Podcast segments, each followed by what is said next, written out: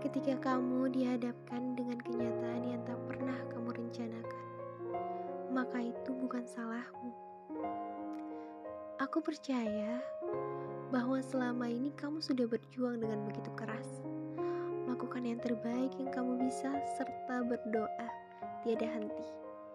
Tapi apa? Kamu gagal lagi. Kenapa kamu gagal? Padahal semua usaha sudah dikerahkan Padahal tiap energi yang kamu keluarkan cuma biar bisa berhasil. Kenapa? Dan sekali lagi, semesta terlalu mengada-ngada. Tunggu, tunggu, tunggu.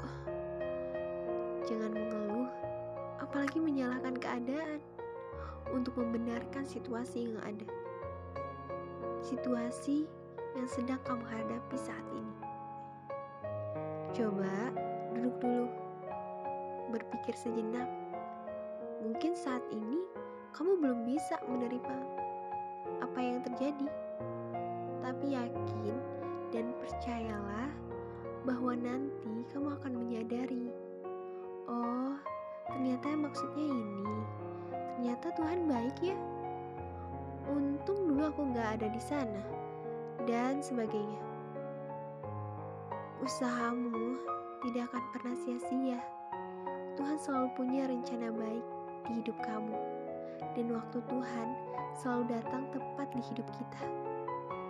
Melakukan sebaik-baik yang kamu bisa hari ini adalah kewajiban, tapi hasil dari semua pengorbanan itu adalah ada di tangan Sang Penentu, yaitu Tuhan yang kuasa.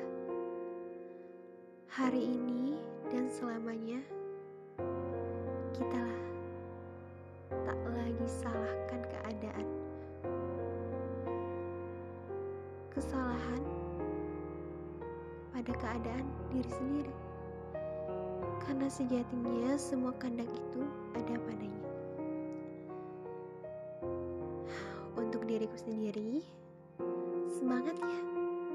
Masih banyak hal yang harus dilalui. Dan kamu